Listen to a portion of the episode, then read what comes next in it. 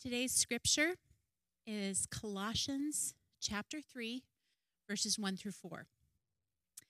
If then you have been raised with Christ, seek the things that are above, where Christ is, seated at the hand of God. Set your minds on things that are above, not on things that are on earth. For you have died, and your life is hidden with Christ in God. When Christ, who is your life, appears, then you also will appear with him in glory. This is the word of the Lord. Please be seated.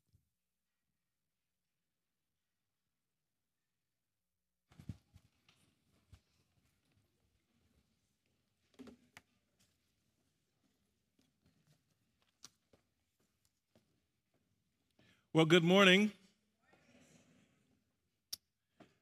There is not a Sunday or any time that I am preparing to preach God's word to a bunch of people that I don't get incredibly nervous. Sometimes you may look and say, Marcus, it doesn't look like you get nervous, but I do. I get nervous not for the practicality of public speaking, but the weight of the Word of God and the possibilities. I always share this. Uh, James, the book of James, chapter 3, verse 1 says, Those of us who have been called to be teachers will be judged more strictly, more harshly, we will be. I feel that weight, and in a sense, I was just sitting there thinking, and this might be a word I'll hear for somebody in here this morning, um, if you hear me. Um, in 2004, I was uh, taking a group of sixth graders to a youth camp uh, in May of 2004. I remember, I think it was May 23rd um, through 26th of that year. Not that you care, but I care.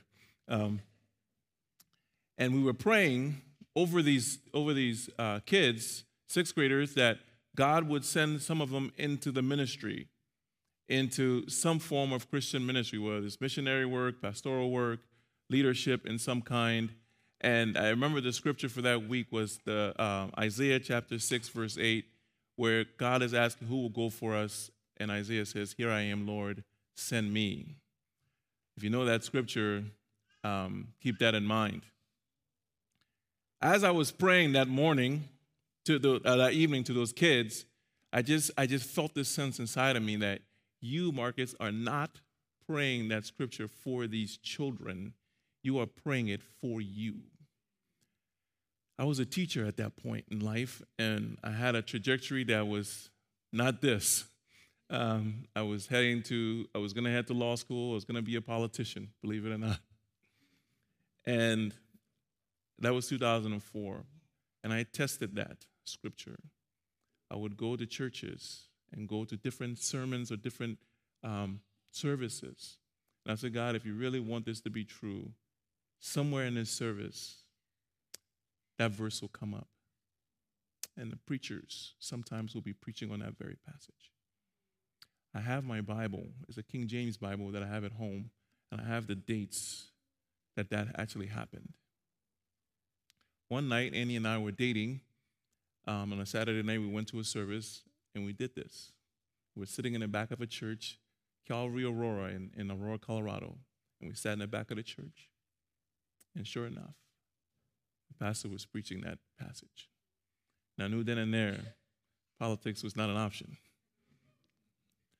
Preaching the word. So I want you to know that when I step before you as I prepare to preach, I carry that weight um, that God has called me to do just what I'm doing here today. Let us pray. Thank you, Lord Heavenly Father, for your grace and peace that surpasses all understanding. I thank you that you actually speak to individuals and to groups collectively. Lord, I pray that in the next 20 or so minutes, would you move in a powerful way in the hearts and minds of those people who are hearing it? If someone here needs to take notes, someone here needs to remember something that is said this morning, would you give them the clarity of mind to hear not my words, but the words of Christ for their life, for their situation, for their, person, their present circumstances. God, we thank you for our city. We thank you for our church. We thank you for our country. We thank you that we can stand in the gap and pray because we do not wrestle against flesh and blood, but against principalities and powers of this world. In Jesus' name I pray.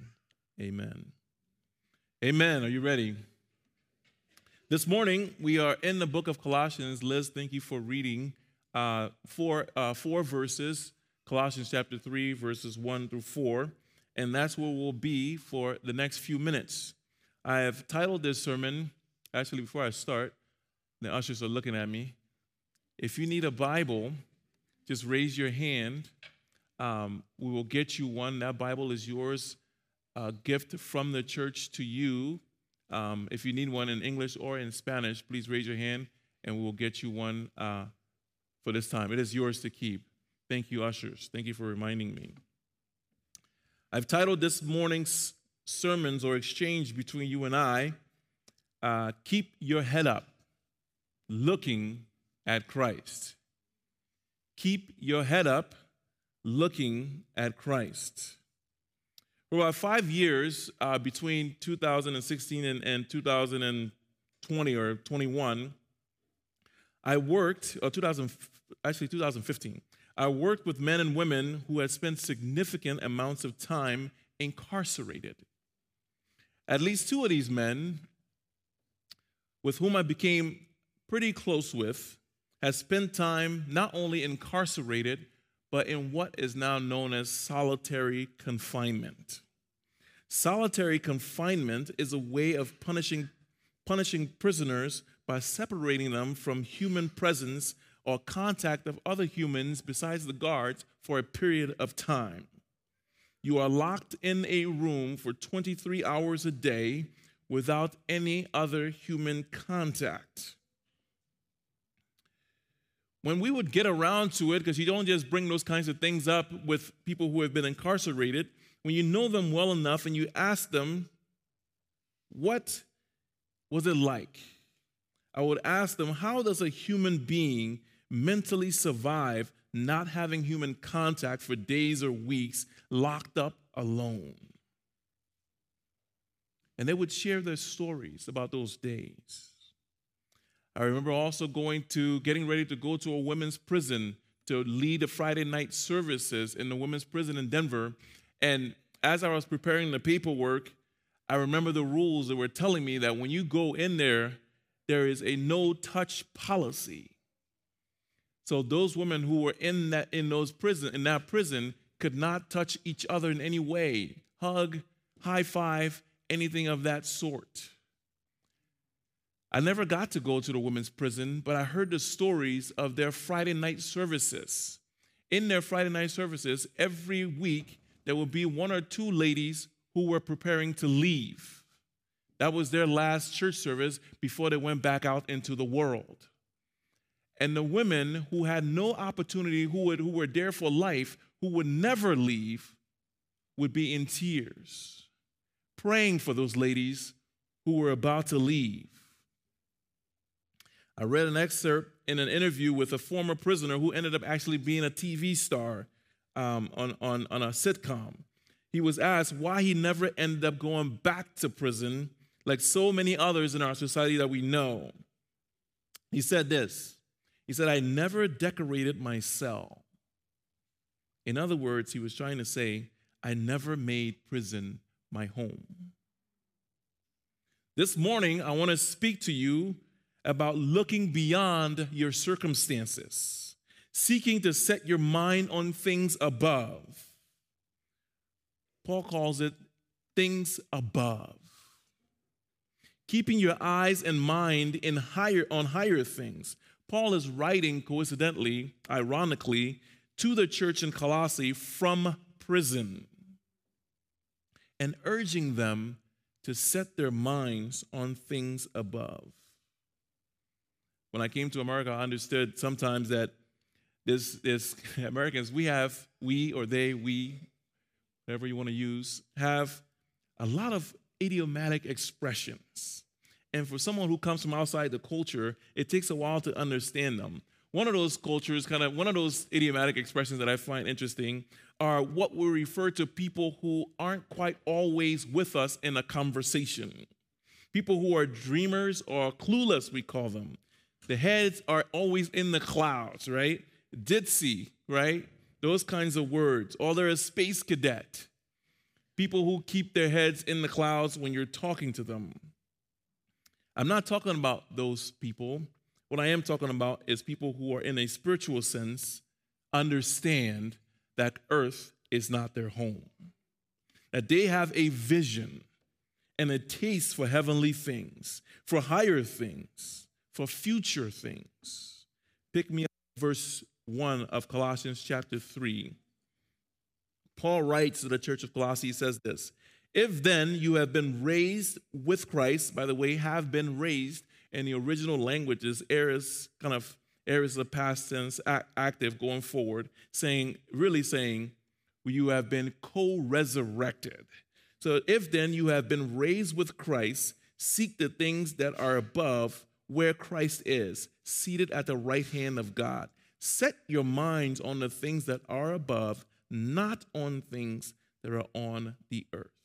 Firstly, a clear reference to things unseen things in the heavenly and imagination is what it for your imagination to to start to seek out things that are coming. Secondarily this passage is saying that keep a vision for the appearances of heavenly things that you see here on earth. So keep your mind on things in the future but also keep your eyes out for things that are happening that are that are heavenly things here on earth as Christ followers, we should be characterized in part by the determined effort that we have to focus on the things of God while working to bring glimpses of those things here on earth. This is the concept that is difficult for me, at least, to understand when theologians say we should be people of the already and not yet of God's kingdom meaning we have been saved, but we are still here on earth. So there is a not yet that, that, that heavenly things are coming, but there's also a sense of there's an already we've been saved. You understand, right? The world is broken, but yet sometimes you see glimpses of what God is doing, and it shows you just a little bit of what heaven will be like. Our countenance should not be concerned primarily with the distractions and decorations of this world. Like a prisoner looking to be set free, we must look to that day while living faithfully, but attitudes and values that we should espouse. So, what are those things that are above? What should I be focused on, Marcus? Maybe you're asking. Let me give you a quick list. Joyfulness, tenderness should characterize us, kindness, meekness, a lot of nesses, patience, wisdom, forgiveness, love.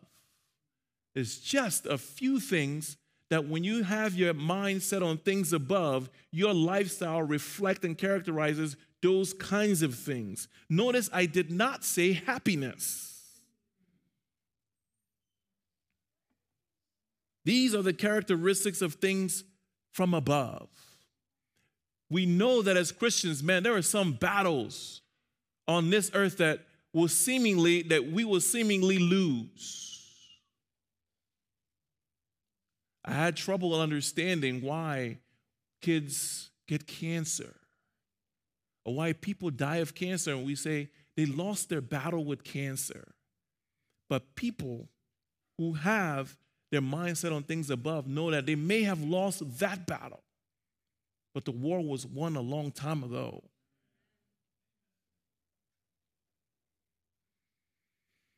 These are the characteristics of people who are heavenly minded. Maybe you're saying to yourself this morning, Marcus, I need you to preach more. I need you to tell me more, take me more. I will take you further. Because you say to me, some of those characteristics, Marcus, you just named, those don't really describe me now. I don't see any of that in my Christian walk. I'm, I'm not even a Christian. I'm not even sure. I don't see joy or, or, or forgiveness and things like that in my countenance. I don't see any patience or kindness or tenderness in Christians around me or in myself. That's not the authentic me, Marcus. I want to be an authentic person. I'm going to get on your block a little bit this morning. It's not natural, some of you have said or are thinking, for me to be these things. That list is great, but that's not me. And I feel like I'm faking it when I try to force it. I hear you, I see you, and you're right. That's not the natural you. This list is not natural to us. Kevin DeYoung, a pastor in, I think, Virginia, North Carolina, wrote a wonderful book.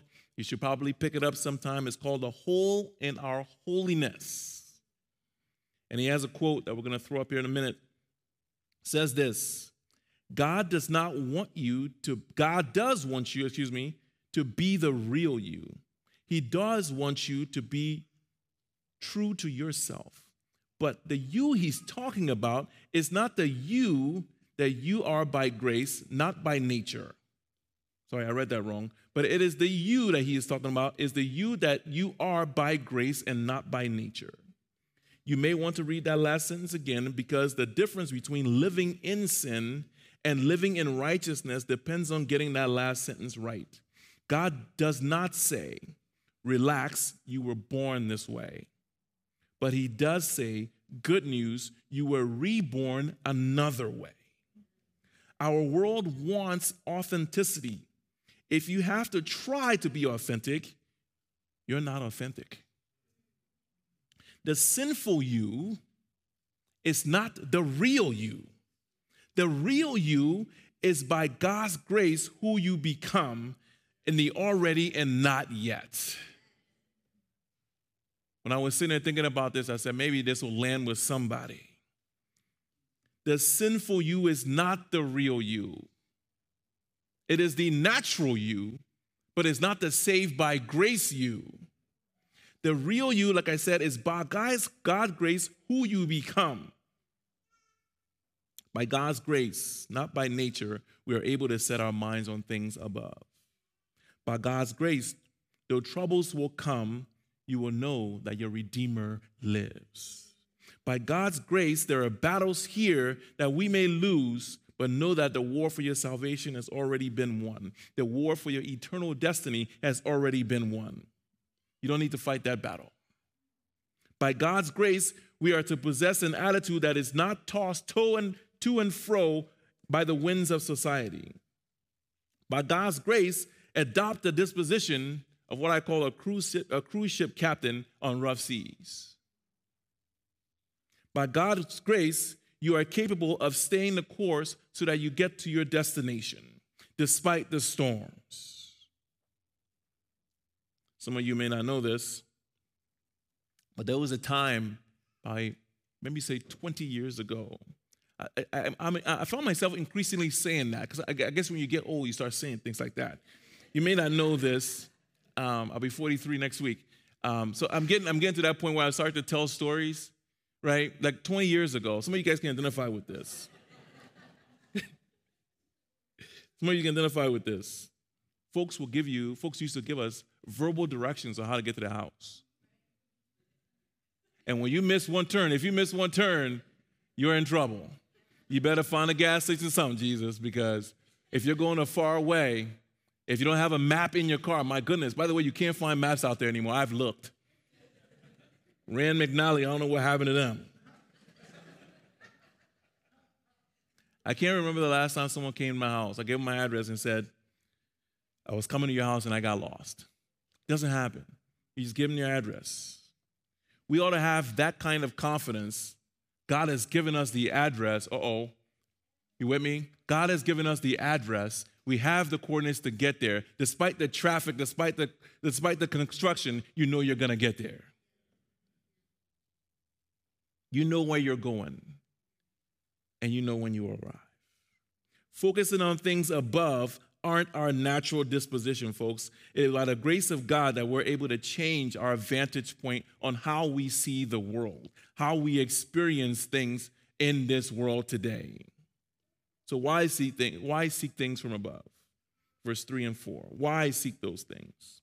Verse 3 says this For you have died, and your life is hidden with Jesus Christ in God. When Christ, who is your life, appears, then you also will appear with him in glory. Let me read verse 4 again. When Christ, who is your life, Christ is your life, then you will appear with him also in glory. We seek things from above because we are alive. We were once dead and focused on earthly things, but when we become alive, we must also change our view. We must also become more and more aligned with Jesus Christ and his mission on this earth. When we seek things above, we aren't moved by the instability of the world around us. When your faith is firmly planted in Jesus Christ, 2 Corinthians 4, verse 8 to 10 says this We will be hard pressed on every side, but not crushed. We will be perplexed, but not in despair. We will be persecuted, but we won't be abandoned. We will be struck down, but we won't be destroyed. We always carry around in our body the death of Jesus so that the life of Jesus may also be revealed in our body. Despite what the news will say, despite what your infinite scroll will tell you. I just went there, huh? Remain above. Remain above. Because when you remain above, your foundation grows deeper. Would you live in a house that after every windstorm ended up somewhere else? After every windstorm, every storm, you had to, you had to get a new address because the storm just blew your house somewhere else? Would you live in a house like that? See, some of you are living that way this morning. Let me get inside your house right now and get inside your fridge. One windstorm, next thing you know, you're somewhere else. You used to be living on First Ave, now you're on Alvernon. You used to be on 6th Avenue, next thing you know, you're on 22nd. You don't have a firm foundation. When folks, when we bring up discipleship, when we talk about Bible reading or prayer, you don't have time. Mind you, next week, you might be in Casa Grande spiritually. What I'm trying to tell you, folks, is that when you seek things from above, you stay rooted in the Lord. You are here to glorify God, and it starts with the Word of God if you want to stay rooted and grounded in the Lord so that the winds of the world, the, the, the, the, storms come and you're able to withstand them, I'm not talking about too, too blessed to be stressed kind of stuff. I'm talking about deeply rooted faith in God that can withstand the storms of life. Doesn't mean the storms won't come, they will. Matter of fact, it's almost a guarantee that you're going to go through storms. Take time to get familiar with the goodness and the sweetness of the Word of God. Set the time to build your foundation in the Word of God. How many of you commute to work on a day?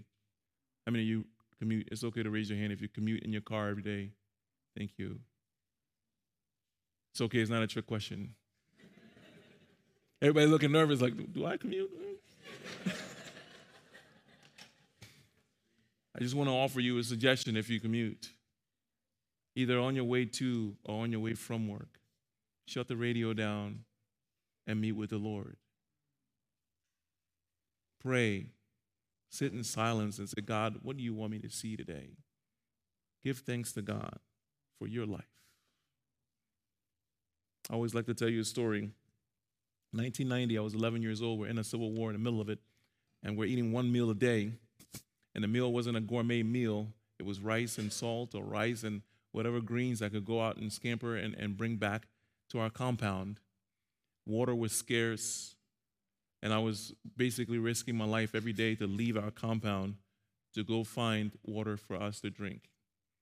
But every day in that war, everybody came to 12 noon prayer we prayed because we didn't have anything else to hold on to.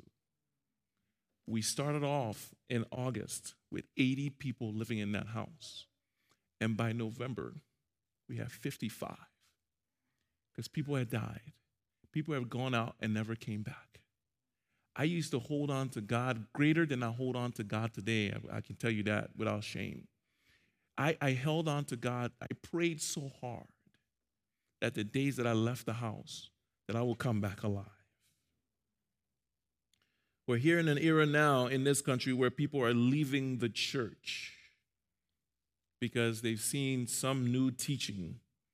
You've seen some new guru, some new doctrine, some new philosophy, maybe some new teacher, and you've run off with that storm, or something has, sh- has shaken your faith. It saddens me because how many people of those people came to church over and over and over and never quite developed their foundation? Am I on your couch yet? If you're sitting here this morning and you're not reading your Bible regularly, I suggest, matter of fact, I urge you to, to build your foundation so when those storms come, you're able to withstand them. Can I get an amen? One windstorm should not shake your faith as much as you end up leaving. One college professor, one podcast should not move you away from the Lord.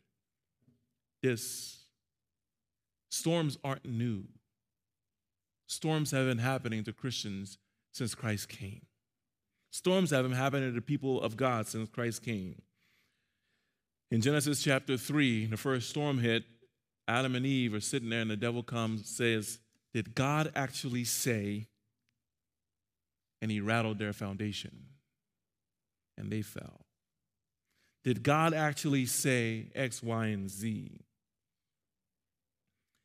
Here's what I wish I could say to someone who is struggling with their faith right now, and I know there's a number of you in a, in a crowd like this, there's a number of you struggling. I'm there with you. Here's what I want to say I want to say, I know you've heard this, fill in the blank, about the church, but let me show you Jesus. I know you've heard this and that about Christians, but let me show you Jesus. I know you've heard this and that about the Bible, but let me show you Jesus. I know you've heard this and that about pastors, but let me show you Jesus.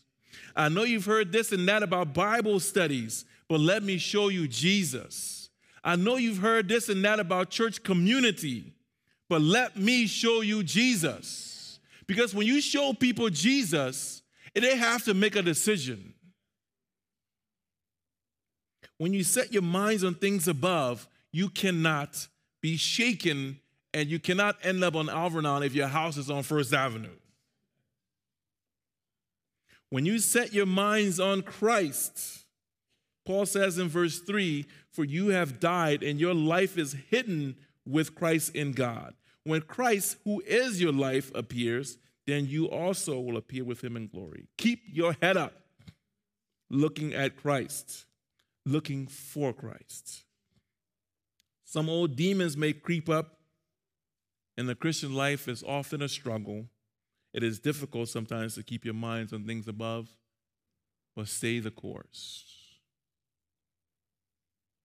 Laura Andrews, who's a counselor at the Christian Counseling Education Foundation, writes this. She says, The regrets of yesterdays and the fears of tomorrow, the dread of today, will all end the way Jesus' time on earth ended in a resurrection. All these fears and anxieties will prove untrue. Some of you may be saying this morning, I kind of see Jesus, but he seems so far away from me right now. I see him, but he seems so far. Let me remind you in, in Matthew chapter 14, the, the, the, disciples are in a boat and they're in the middle of a storm and they see Jesus afar. And only one person had, has the, the, the audacity, the nerve to say, I'm gonna go see him. I'm gonna get out of the boat. Peter gets out of the boat on the water. Jesus is walking towards them. He's walking on water. And Peter gets out and he starts walking towards Jesus. What happens to Peter? He starts to see, he starts to feel the winds of the storm, he starts to feel the water, and he looks down and he starts to sink. Peter was courageous to step out of the boat and walk towards Jesus, but at some point, when he sees the wind, he's afraid and he starts to sink. He cried out and says, Jesus, and Jesus brings him up. Some of you are courageous enough to step out in Christian faith. You look up, but the winds have you shaken. Right now, you're going through something that you're, you're, you're, you can see Jesus afar. You say, I'm trying to walk to you, Jesus, but I'm sinking. My situation is dire, but I'm sinking. Hang in there. Jesus sees you. Cry out to him, and he will lift you up. It's not lost on me that some of you are going through just difficult circumstances with mental health right now.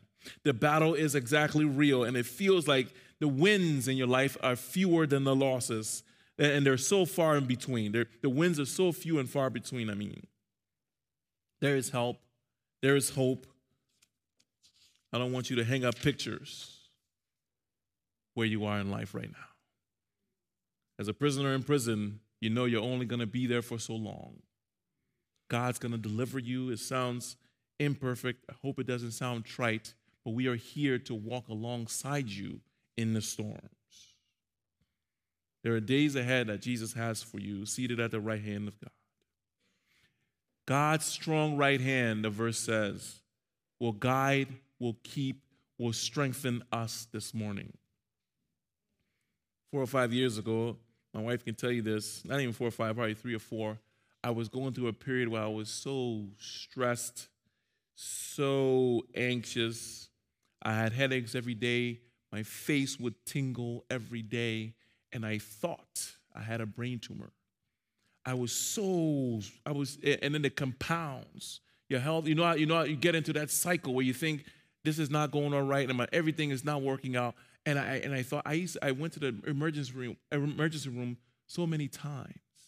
I even had a, a CAT scan done on my brain just to make sure. But I was still nervous. Your mind starts to play on you.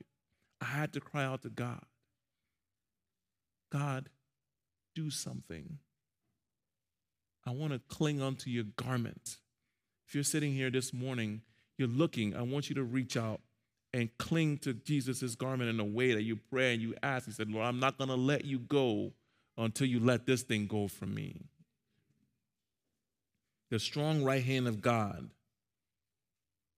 I need you to begin to set your mind slowly on the things that are above and slowly seek the things above. Would you bow your heads with me?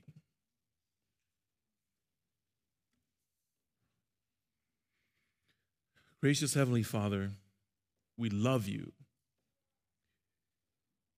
There are things that you have revealed to us, and there's also things that are great and a great mystery. Lord, we've all not lived long enough to know everything about you. What we do know is that you love and care for us beyond our days on this earth. Heavenly Father, there are people in this room going through storms and the winds, and they're looking for you, God. Would you meet them? Would you care for them? Would you show them yourself? Lord, we thank you. And we want to honor you in all the ways that we can. Heavenly Father, many here have shed tears on their pillow at night. In their minds, they're sitting in their car alone thinking, Lord, where are you? Lord, would you meet them? Heavenly Father, I intercede and say, God, move on the behalf of people who are following you, O Lord. Teach them, move them, heal them. In Jesus' name, amen.